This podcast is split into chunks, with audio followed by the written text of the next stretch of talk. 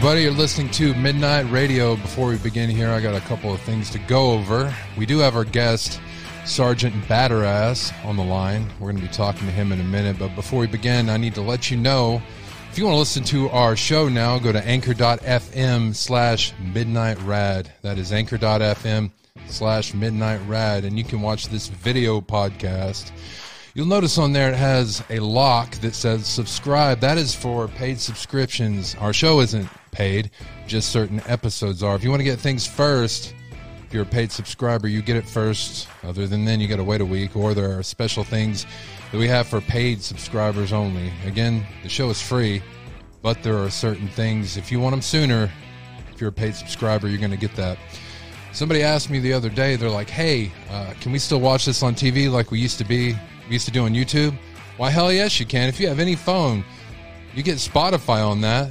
Look up Midnight Radio, subscribe to it for free, and you can hit the button that casts it right to your TV. So, actually, not only is it better, it is a lot easier to get that on your television now. That's Midnight Radio. You can find it at anchor.fm slash midnight rad. You can find that. Don't forget our website, www.midnightrad.io. Again, that is www.midnightrad.io.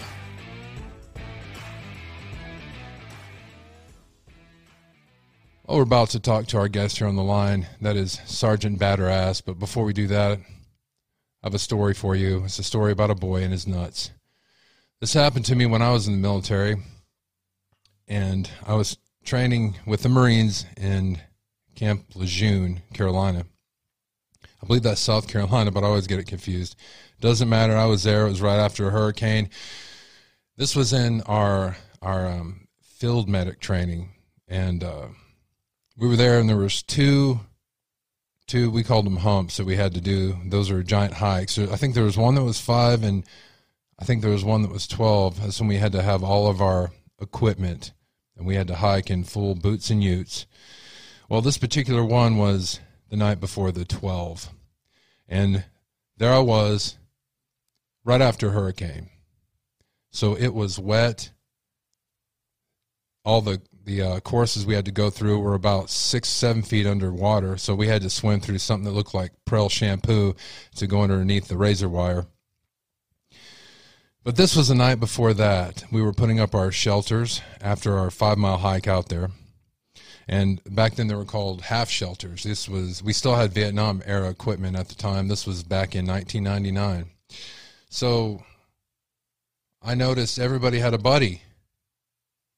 And we had something called a half shelter. And I'm, I'll hold up a piece of paper here. It's like a piece of paper, it's a half a piece of paper. So the idea was you and your buddy would be together and you'd get this half piece of shelter and your friend would put his other half piece on and then it would make like a teepee, you know, like a regular tent and they would button together. They called them a half shelter because you each had one and I was the lone son of a bitch who didn't have a buddy. So I only had a half of a shelter. And I thought, oh, fuck. But I come from a long line of military people. And I remember my dad told me a story about this time.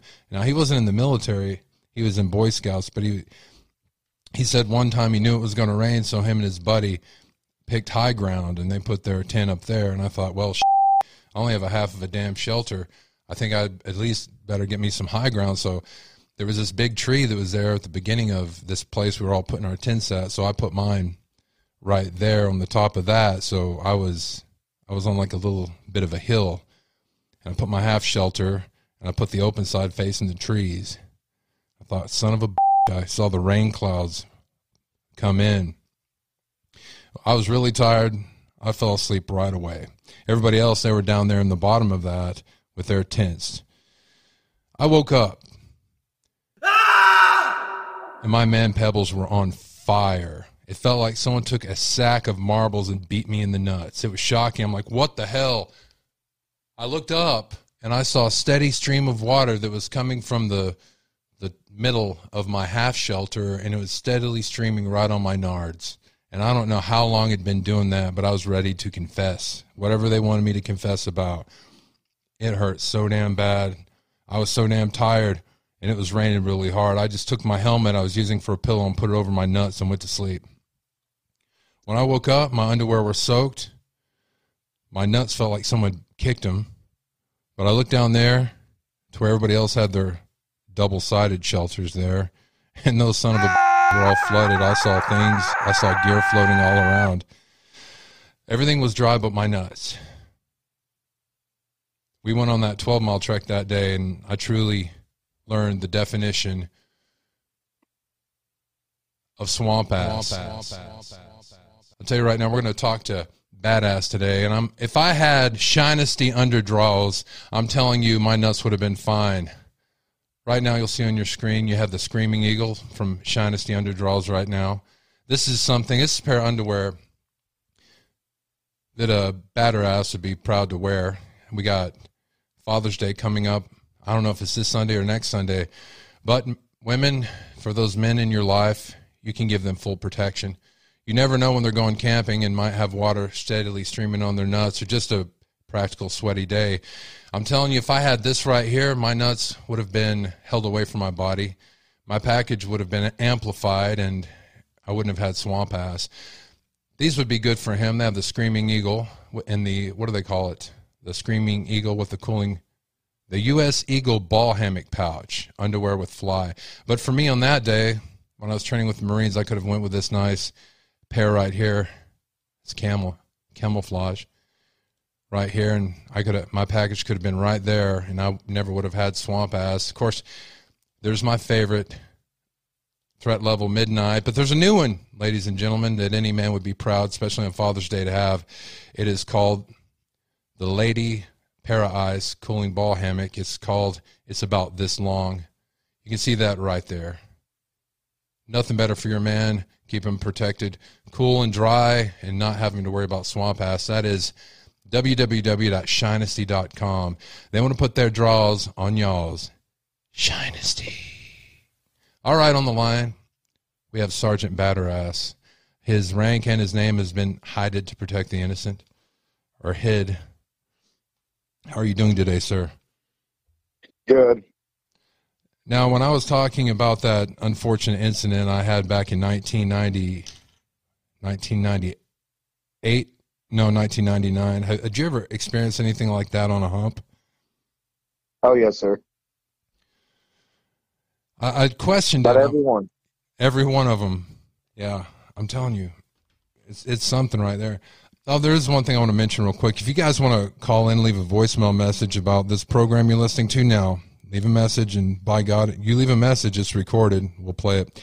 325 261 0892, or you go to anchor.fm slash midnight rad. There is a message button. You can send that to us. So I, I, I asked myself, that's a true story, by the way. It was gonna, I was going to tell them Memorial Day, but I decided to save it. Would Shinesty really help me with that? And I, I absolutely think it would. Yeah. Swamp ass. Oh, yeah. Because it actually picks up your NARS and separates it and pushes it forward. I guess it has a package enhancing effect, if anything else.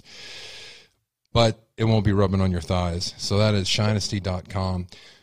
So, Sergeant Badder Ass, when you were growing up, Yes, did you know you were destined to be a batterass? Yeah. yeah, I wanted to be in the military since I was in kindergarten. Did you really? J- Yes, specifically the Army? Yeah.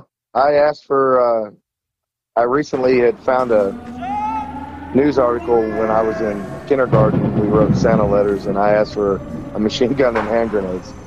Oh, wow. You couldn't get away with that today, I'll tell you. No, sir.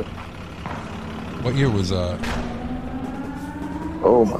what decade? I don't know. We'll go by decade. It would have been, it would have been in the 80s, All right. Yeah, I mean 87, maybe 88. You got to realize at the time that's that's a perfect time. Man, when I grew up, one of the biggest cartoons there was was GI Joe, and in that cartoon, I mean, I couldn't.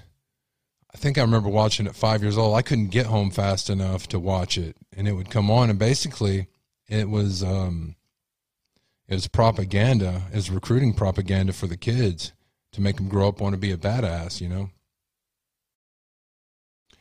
yes, sir. That's what it was, and all it was kind of in our DNA.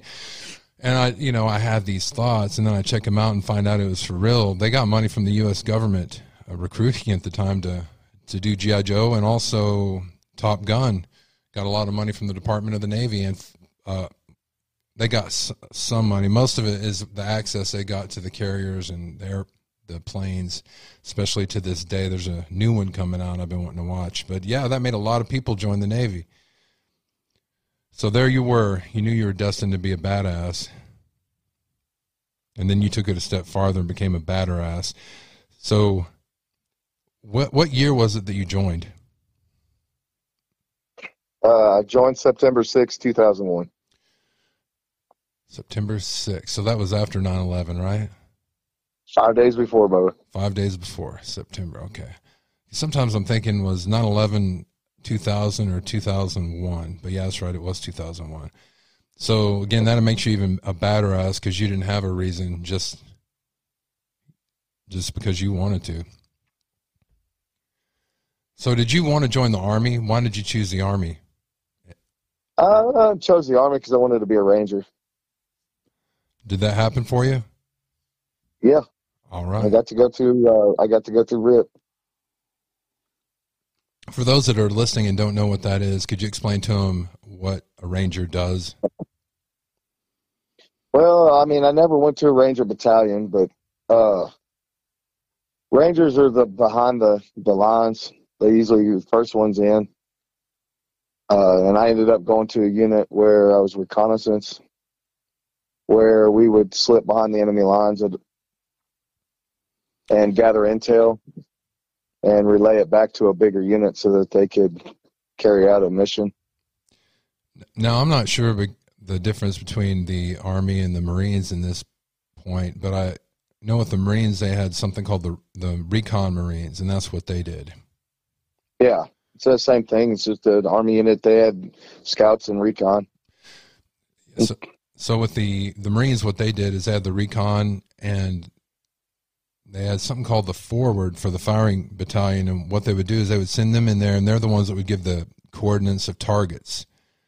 Yeah, yeah. We were there to observe, and uh, we had snipers on our crew.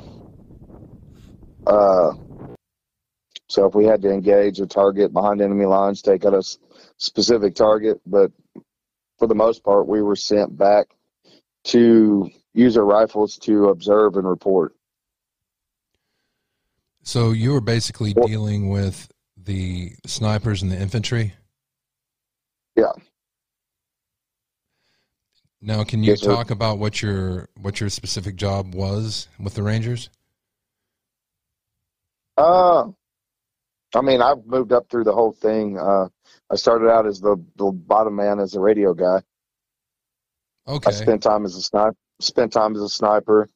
Uh, spent time as an assistant team leader when our assistant team lead got hurt in Iraq, and then at some point, our team lead had to go to some kind of school. I don't recall what it was, but I was running a, a, a whole team. So I did all four positions in our in our in our little crew. I did team lead, assistant team lead, sniper, and reconnaissance or the radio guy. How did you start in boot camp, or actually after boot camp when you actually started doing the training? Uh, if I'm not mistaken, you also have to you get to where you're going into the battle zone by jumping out of planes, right? Yeah, I went to airborne school right out of basic training. Now, is that one of the main things that all Rangers do? Yeah, you have to. I mean, I don't. I think there are some that are not airborne qualified, but it's it's highly it's highly recommended that you go to airborne school. Now, did you go into Iraq and Afghanistan? No, I went to Iraq only. I got injured in Iraq, and that ended my career. So, what would you like to tell me about going into Iraq? I know when I went, I went over. We gathered there in San Diego, or actually it was Camp Pendleton, and we were just at the uh, Marine barracks, and they had these big chartered buses that came and took us. And uh, I remember they were playing a, it was weird. They're playing a Gordon Lightfoot song, and it carried us to this airport. And they flew us over there with stewardesses and everything, and it was a long flight. And from there, we were in Kuwait for a while, and from Kuwait, I actually, one of the weirdest parts is when we got to the airport. God knows where it was, and they had these these charter buses, and these were Kuwaiti charter buses that drove us there which was you know they were civilian buses is what I, am trying to say. They looked like shuttle buses that you would uh, you know get in uh, Las Vegas if you stop there, except with guys speaking Arabic, and we're like we don't know if these guys are the enemy or, or not. They kind of made us nervous. Like, and then we went from there. We went to Kuwait, and then we got all of our equipment. You know, our trucks and stuff. So, how does that work with the Rangers? For me, it was a bit too choreographed. You know. Well, we, uh, I don't remember what day of the week it was. I'm wanting to say it was like a, like a Monday. They put us on lockdown, no drinking, no partying over the weekend. Uh, we got on a chartered bus and went from Vicenza, Italy, where our base was at, to Venice, to Camp Darby, where they had an Air Force base. And we spent the night there, geared up, got on a C 17, that night, and we flew into Iraq and jumped into Iraq at nine o'clock that night. Yours was a lot more military than mine. Yeah, we jumped into northern Iraq. So you were actually stationed in Italy at the time? I was stationed in Italy at the time. Yeah. Okay, cool. How long were you were you guys there training before you jumped in? I got there in May of 2002. I think towards the end of May of 2002, and then I did a bunch of training. We did mountain survival and all kinds of, you know, shooting, uh, sniper training, uh, like a kind of like a SERE school, a mini SERE school, mm-hmm. and I went to Kosovo, did a couple peacekeeping missions over there, and then by March, the end of March, March 26, we jumped in. So not quite a year, so I about had had about ten months of like peacekeeping missions and different types of schools. It's about the same thing I had. To, about ten to prepare us. Yeah, ten months of training, you know, and then the last three months there was intensified training, field training. And then even while we were there, after we got in, we still were still training until until the day we actually went over the the, the border the berm as they called it. But you, but you, what you did is batter ass. You just completely, they just completely threw you into the, threw you into it. Uh, what month was it that you guys went that, when you actually jumped in there? March, March, end of March. That's when it was like five. I think it was like five days after shock and awe. Okay, so I was I was actually in shock and awe. That's where I was. We're the ones that blew up the buildings we mor- we we didn't mortar them. We shot howitzers at them. That's what we did. We pounded them for days, five days, right? I think it was five days of yeah. shock and awe. Okay, where can you tell me where exactly you landed? Uh, it was a little town, uh, Bashir. Bashir. I don't even know if you can locate it on a map, but yeah, it was just a little community. Do you, From there, we went to Erbil. Okay. Do you remember El Nazaria? It sounds familiar. Okay. Bashir sounds familiar too, but. Uh... So our mission was to infiltrate the north. We were supposed to actually, and I don't know if it was a setup or whatnot, but we were supposed to actually fly to Turkey and then cross the border in our Humvees. But like a day before we were supposed to fly to Turkey, they barred us from doing it. So we just said, screw it, we're just going to jump in.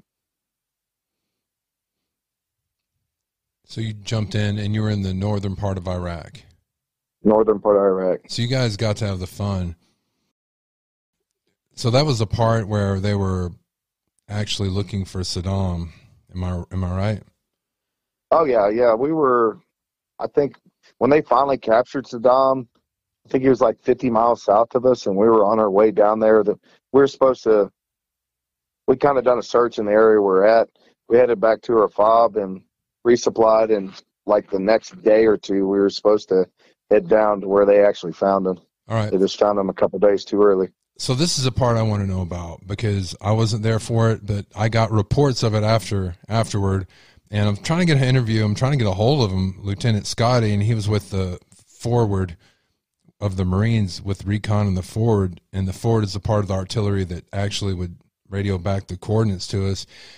But we he showed us pictures, and we got intel of the army being up there in Saddam's palaces, and we we heard a bunch of crazy stories about how they found gold and jewels and you know like golden shitters and stuff. So I did. I heard that secondhand. Could you tell me about that? Because we missed the party when because we were down south still. We didn't go north of Baghdad. Oh, I mean, we had uh, we'd actually stopped a truck in uh, Kirkuk, and it was loaded. You could tell it was a. There always had these construction trucks going through, these big semis that were carrying dirt.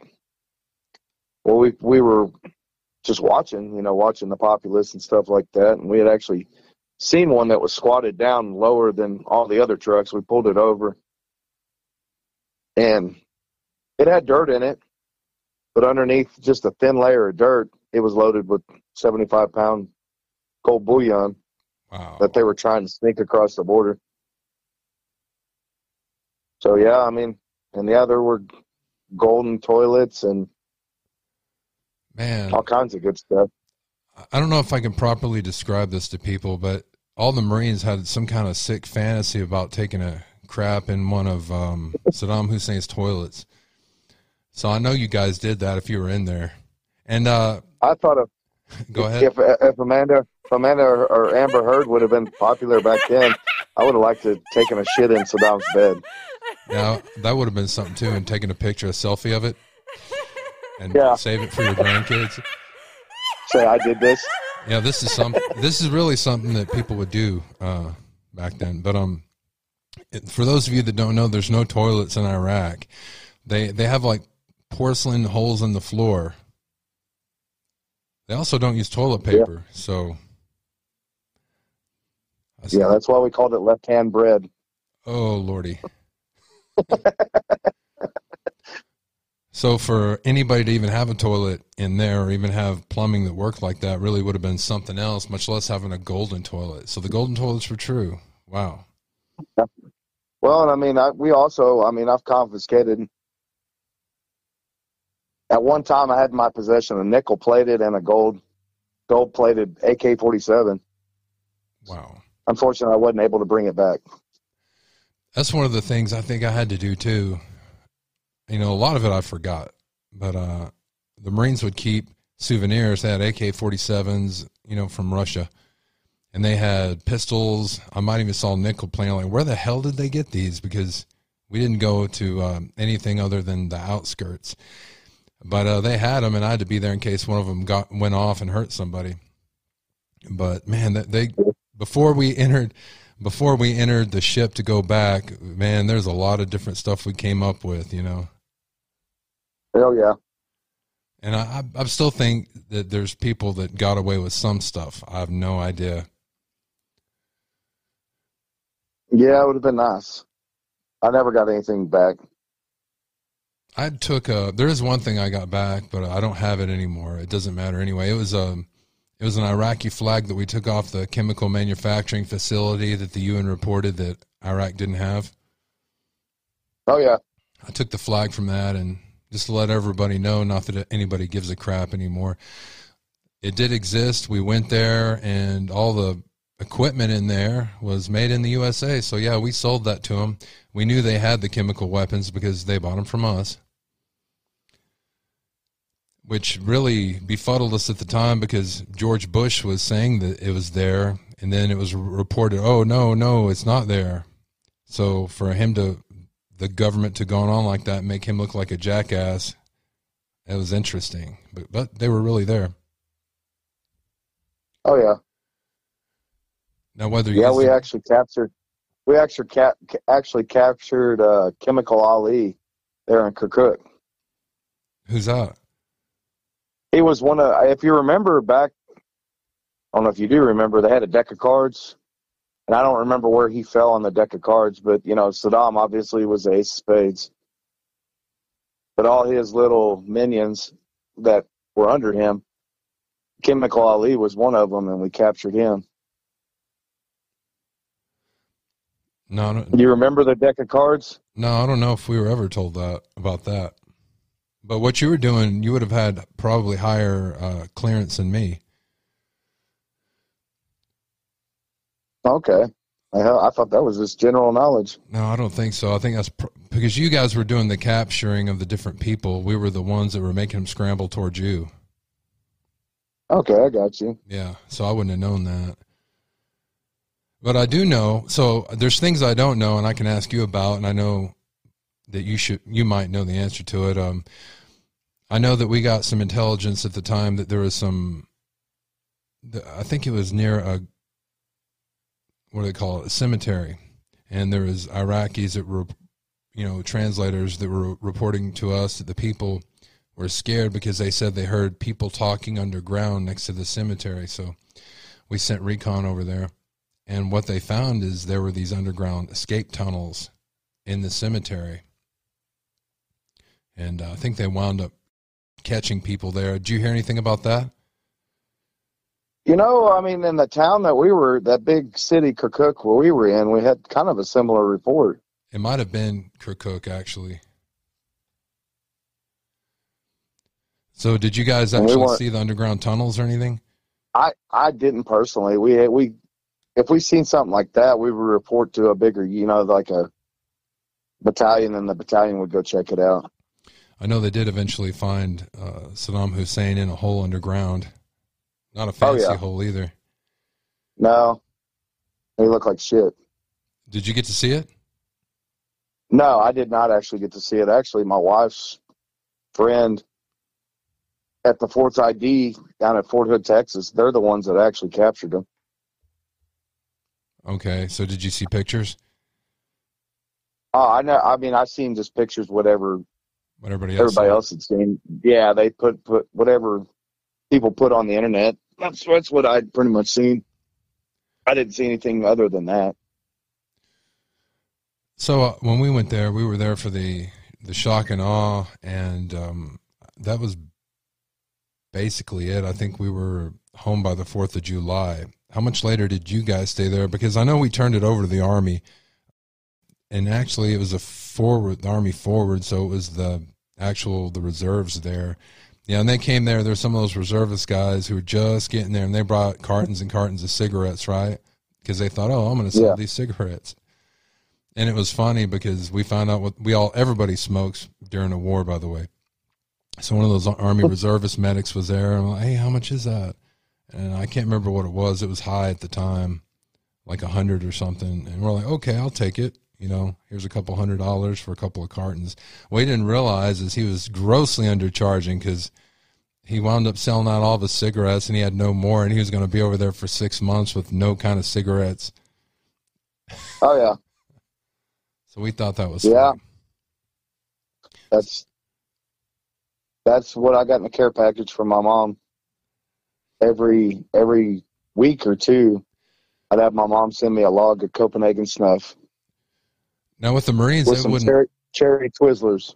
they wouldn't let us they wouldn't let them their care packages have any tobacco in it, which we thought was gross and disgusting. That they're going to send us over there and then keep our cigarettes away.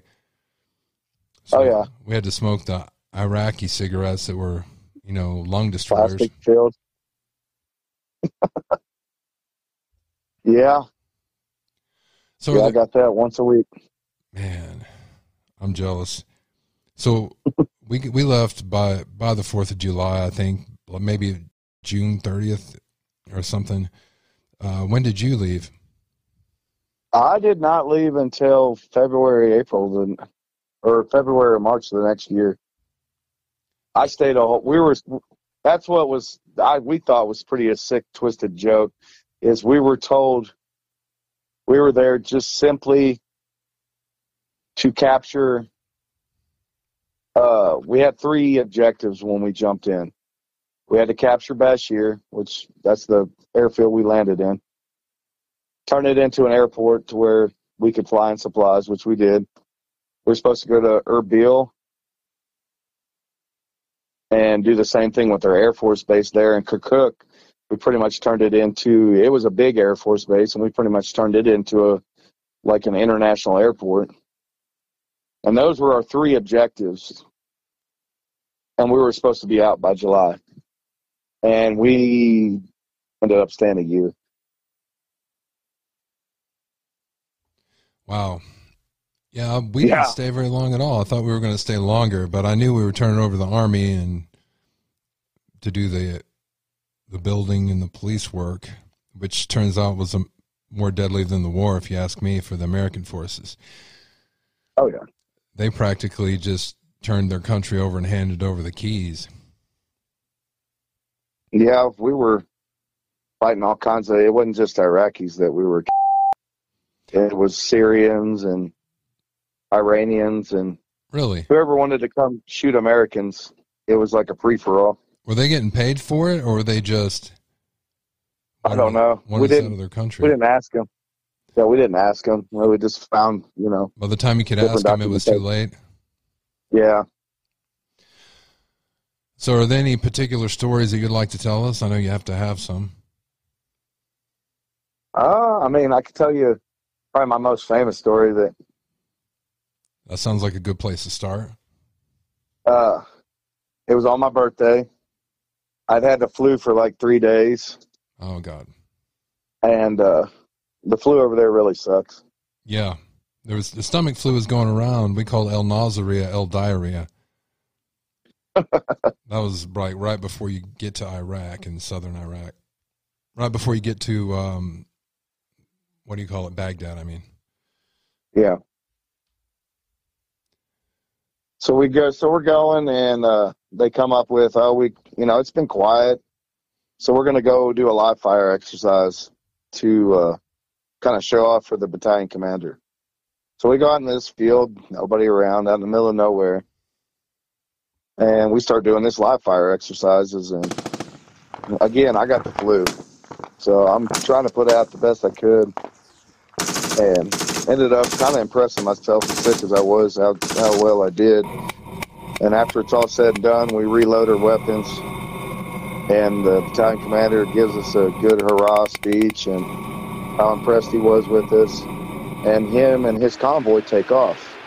So we're sitting there kind of shooting the shit, smoking our cigarettes, kind of patting each other on the back how good we did. And we hear this uh, machine gun fire, and explosions going off in the direction they had drove off in. So we jumped in our fields, and uh, so I jump in with the medic because he's by himself, and we take off, chase him down, and no shit, you know, the battalion commander they had been hit with an RPG, and the battalion commander was had been shot, and they were taking like heavy fire, RPG fire,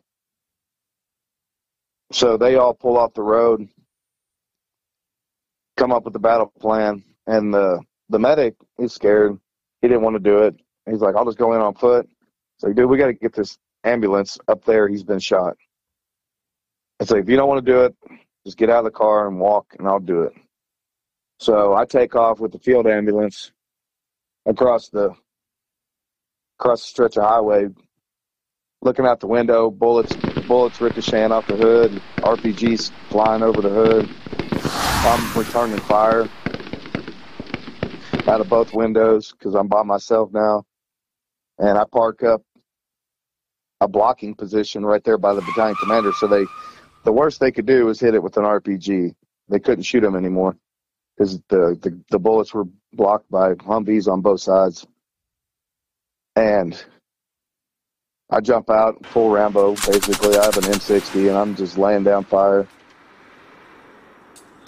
And that that's you know that's the day we saved the battalion commander.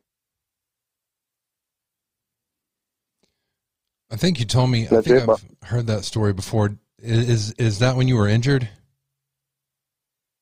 No, no, I got injured. I can't even remember what day that was. I got injured in October 27th. It was months after that. Okay. That's when my my actual uh, spotter got hurt. That's where he took all the shrapnel. That was a different story. That was our first roadside bomb, October 27th.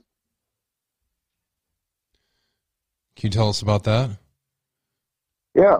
Yeah, we were just coming back in from a mission back to the fob to resupply, going down the main highway and kind of going through a town, kind of like Washburn before you get in Amarillo.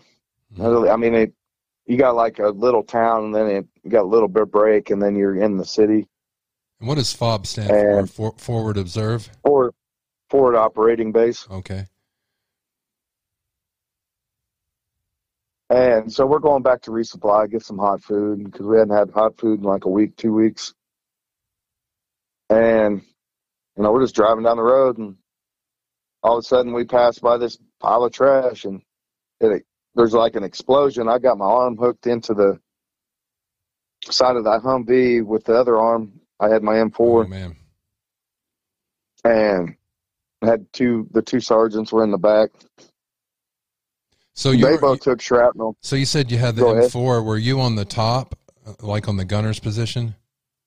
No, we were just sitting. It was like sitting in the back of a pickup truck. You know, just one of them Humvees. Okay. We didn't have a gun gun truck. It was just a kind of like a kind of just cruising. We weren't expecting to catch any fire. No. Well, this is that's like a forward bed truck. I mean, an open bed truck, right? Yeah, yeah, yeah. We were Yeah. sitting in an open bed truck. Jesus. I was in one of And the explosion goes off. The explosion goes off. I seen all I seen was a flash of light, and then I kind of like stunned me, I guess, because I don't remember a whole lot what happened. Well, kind of when I come back to uh, Huskins, which is uh, Sergeant Huskins, my, my one of my best friends, even to this day, uh, got me. He actually got me the job with. He's the one that suggested I go work for Mm-hmm. and uh, you know I hear him screaming on the ground. We're putting putting pressure on his wound so he don't bleed bleed out. And we actually loaded him up in the other Humvee that we had with us and got got back to base.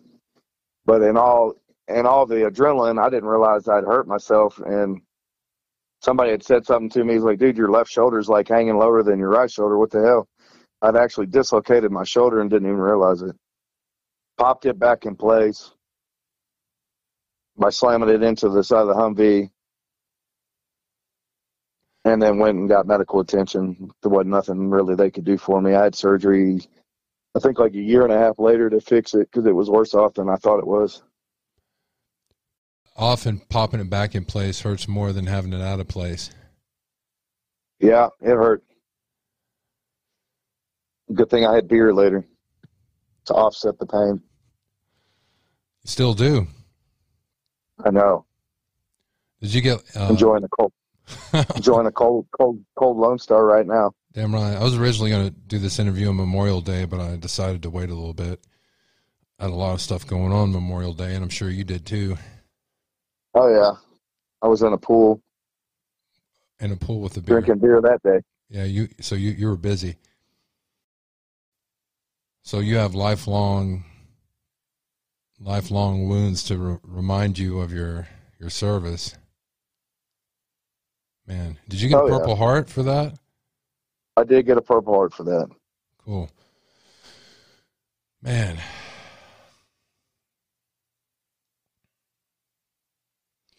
That stopped. So that basically ended your career.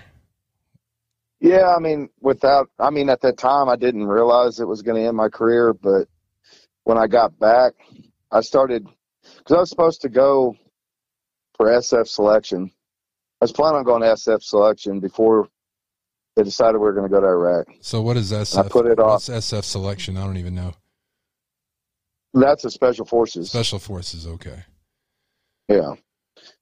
So I put that off in order to in order to uh, go to Iraq, jump in Iraq. I was like, I'd go to SF selection anytime. And I was training when I got back to was training to get back in shape because you when you're in when you're in Iraq for a year, we're not doing we're doing bare minimum push-ups and running a little bit, but I wasn't in the shape I was in when I left. So I'm trying to get myself back in shape to in order to be successful and not fail selection. And I realized I'm having trouble doing push-ups. I can't do pull-ups. I can't pull myself up anymore. And that's when I went sought sought out medical help and they did MRI. I tore my rotator cuff. Done a whole bunch of crap to my shoulder that wasn't just a simple dislocation. I tore a bunch of stuff on the inside. And yeah, that the army wanted me to sit behind a desk. And I'm like, nah, I'm not sitting behind a desk. I hurt my shoulder when I was doing the training, the same one where I hurt my nards. When I was doing the training, they had some part of it where it was um, just simple tug of war. But what it did is it took my left shoulder and and popped my my arm out of place real quick. It was just an in and out, boom, boom. And what it did is it, or what it does now, it'll take the tendon right now, the tendon that holds your ball socket into the joint.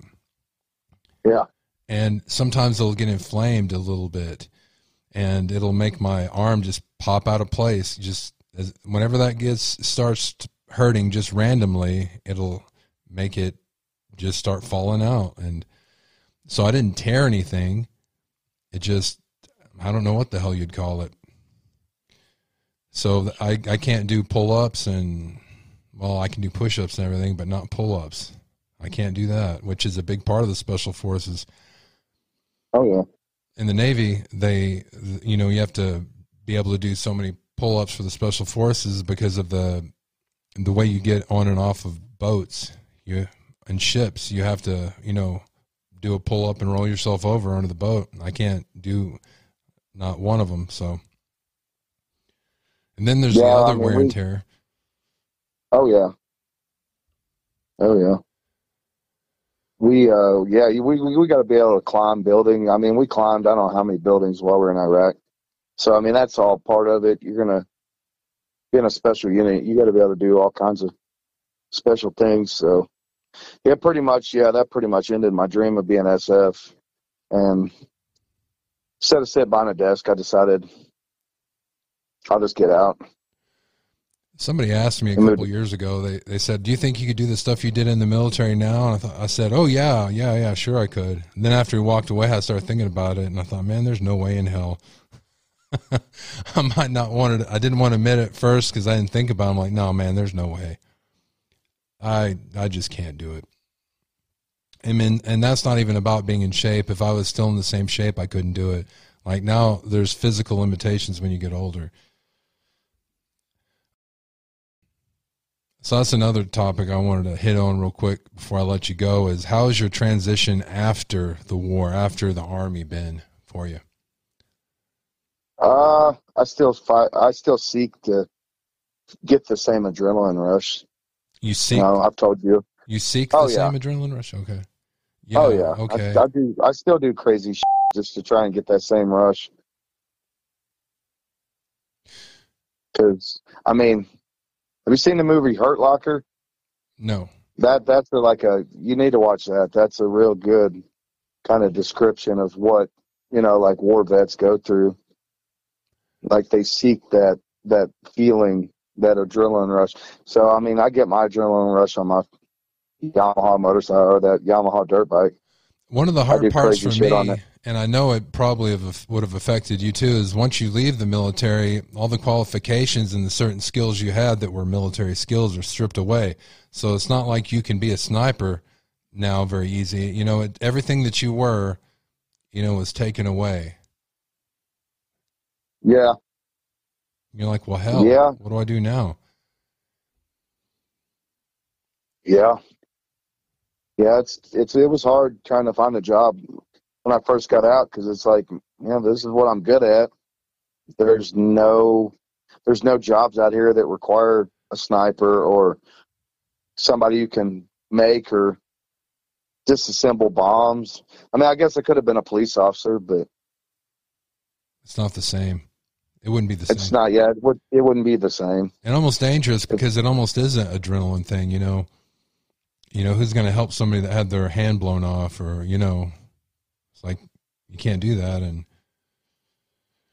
the military made some kind of deal with the civilian sector to not let your your um qualifications transfer over, even though they're the same. So I mean, not like being a a sniper for the for the LA oh, yeah. SWAT, but I mean, and then you get a job afterwards, and man, it's like boring, isn't it? It's it took a technicolor world into black and white, and then you have people talking to you like you're a jackass. yeah, yeah, I understand that, bro. So, uh, what other issues have you had with transition? A lot of people start drinking. Yeah, I, I, drank a lot in the army, though. Yeah, you never stopped, so you're fine. I just, yeah, I never really stopped that. I mean, I kept kept that up. I don't drink as much as I used to, so. Any other issues with transitions? No, not really. I mean, the nightmares, I mean, they come and go. You ever had flashbacks? A lot, yeah. You had a lot? Okay. Flashbacks, for those of you that don't know, man, they're weird. I had one one time. I was playing a damn video game, and it was a crappy video game. At that, it was, it was a Nintendo game. Uh, I think it was Castlevania, and there's a part of it where it has this little pixelated sprite character. This is my first flashback I had and this is about 10 years after the war and the sprite character is in front of a gate and a gate opens up. And my mind a flashback is like it's almost like a hallucination you know unbeknownst to your mind. This isn't something you're thinking of. It just pops in right there you know as something you experience. And it flashed back to this one part when i was in iraq and we were guarding the iraqi the baghdad power company from looters so they could get their power back after we left. So uh, we were right there, and I was in front of a gate, and there's this, you know, Iraqi woman that was there, and she was looking through the, the gate, through the big. We're talking about a wrought iron gate, and it just jumped in my right in my face. That picture in living color. Is it the same way with you? Oh yeah, yeah. I mean, it's like you're. Uh, I mean, one of my most probably I'd say my most vivid flashback I had was pretty much like right when I got out of the army. I'd gotten up for six o'clock formation and went back to the hotel, and all I had to do was make it through the day, sign out at midnight, and I was out of the military. Mm-hmm. So I was so excited I couldn't go to sleep. So I stayed up all day long, and then we drove from uh, Fort Drum, New York, all the way to Oklahoma City without without going to sleep. That's a 24 hour drive. Mm-hmm. And I would stop off the road buy cigarettes and coffee. And by the time we got back or got almost to Oklahoma City, I I woke up my wife because I kept seeing uh, like trenches on the side of the road with Iraqis setting up because they got like like they're gonna ambush us, like ambush position. Mm-hmm. And my wife's like, "There's nothing out there. You're seeing shit. You're hallucinating."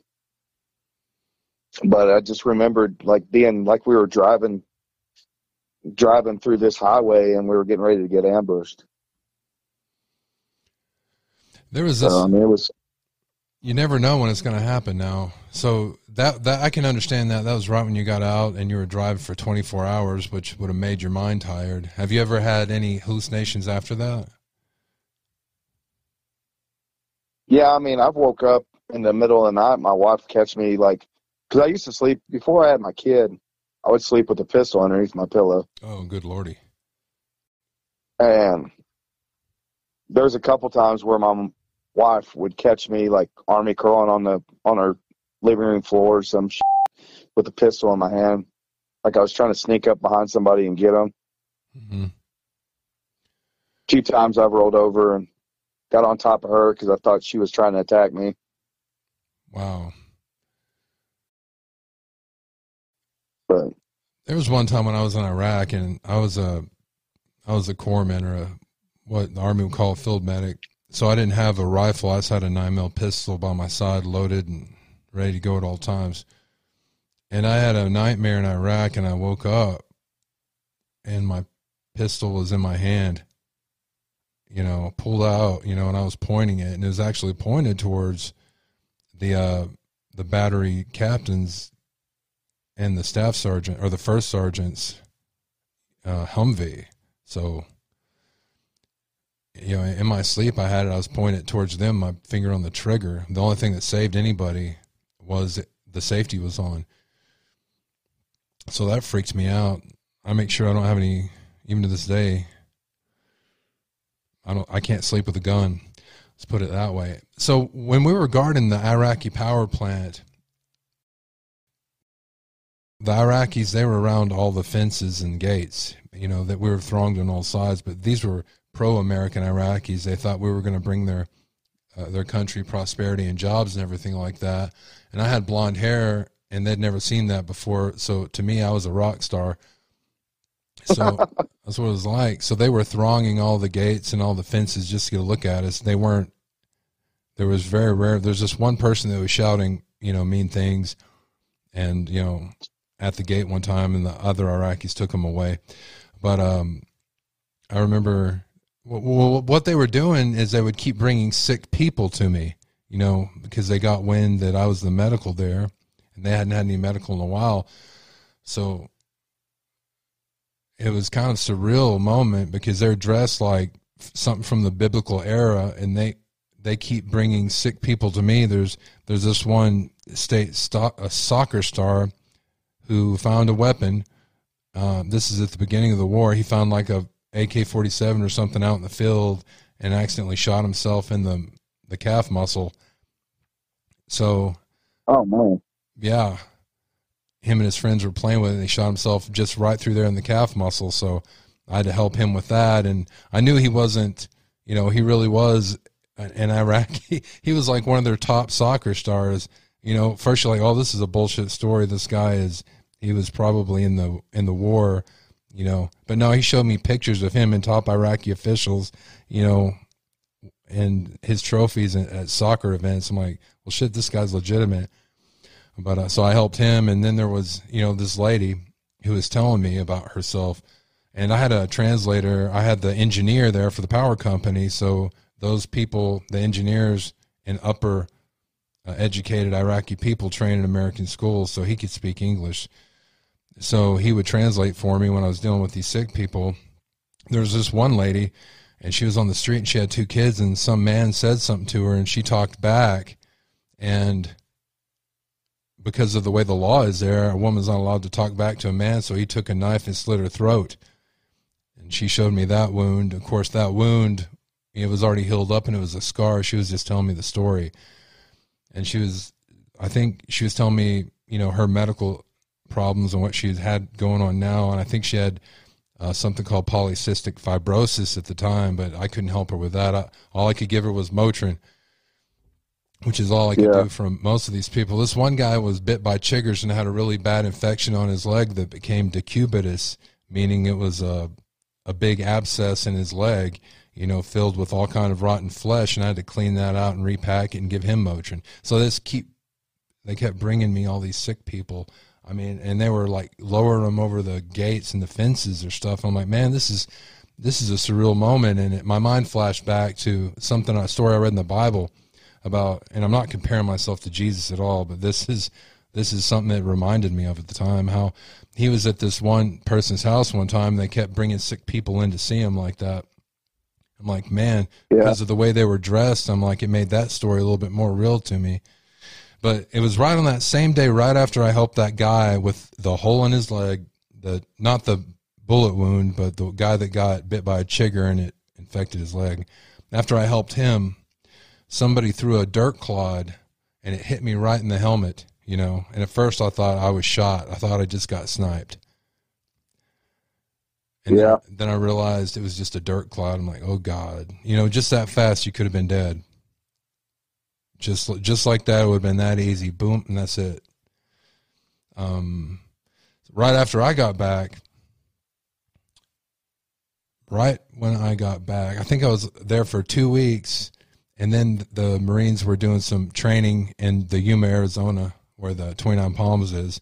They were doing, they called it CAX, co- combined or um, it's a combined movement. I think the Air Force is involved, and maybe some of the Army too. A joint maneuvers where they train in the desert. So I was there for two weeks. Yeah. I, I, I didn't do that. They had me stay back and run the run the uh, the uh, sick call, run the BAS battalion aid station there by myself. And then when they got back, I just got orders. My battalion got orders to go to, to Afghanistan. So after everything I went in Iraq, I went through in Iraq, I was just now up for orders and I was going back within the same month, going back to to uh, Afghanistan. Like, good God, I was lucky to get out the first time alive, you know, and they want to send me back. So I'm like, I think it's time for me to be a civilian. Yeah, I come up on orders. I think, like I said, I got back in March, or I got back in February, April, and then I got orders to go to Drum when I got back, and I ended up in Drum in like May or June. And as soon as I got there, they were wanting me to go back to Iraq, and I was like, I'm not a problem with it, you know. And then my wife had some health issues, and that delayed me going. And then by the time I kept working out, trying to figure out what was wrong with my shoulder, they finally sent me to the doctor, and that's when they found out my shoulder was messed up because I was supposed to go in January or December. They when they delayed me the first time in June, it was supposed to be December that I'd go, but they actually had me scheduled to do a shoulder shoulder reconstruction surgery. I had that done in uh, January, and then pretty much after I did that, there's I had to reclassify to a, a pencil pusher or get out of the army. You got to realize too, everybody listening, they got to realize too that the jobs we have weren't regular jobs. My job was, you know, he he was talking about the story of him and the medic. Well, if I was this medic, I would have been driving. I wouldn't have jumped out. My job is to go into the fire, into the danger to get the hurt people. Instead of running away, we'd have to go into the fire. Yeah, So, I mean, you keep going in. That's why in the Marines, and I don't know if they do that in the Army or not. I think they do. But this started in Vietnam. Any medic they had or corpsman, hospital corpsman that they had, they'd call them doc. You know. Yeah. we called, Because we called all our medics doc. they call them docs, and the reason why they call them that is because you would go through so many of them. They're like the first ones to die because they would run into the danger and get hurt and or killed and have to get out. So they didn't even take time to know their names because they wouldn't be there long. But uh, also, if they sometimes if they refused to call you doc, that was like the greatest insult that they could give you. You know, they didn't trust you. You know. So there's that. I knew if I went back into the danger, man, there was a slim chance of me coming back. That's how I felt about it anyway. I want to thank you for talking with me today. I, I really appreciate it. And no problem, sir. Thank you for having me on your show. Hopefully, your wife will get you some Shinesty underdraws for Father's Day. I, I like Commando. Well, they they happen to have one called Captain Commando. Captain Commando. There you go. Yeah, it's just like the regular pair, except it's missing a section in the middle. All right, everybody. Thank you for joining us today. We'll be back again. Until next time, God bless. Stay safe, and I hope you're wearing some comfortable underdraws.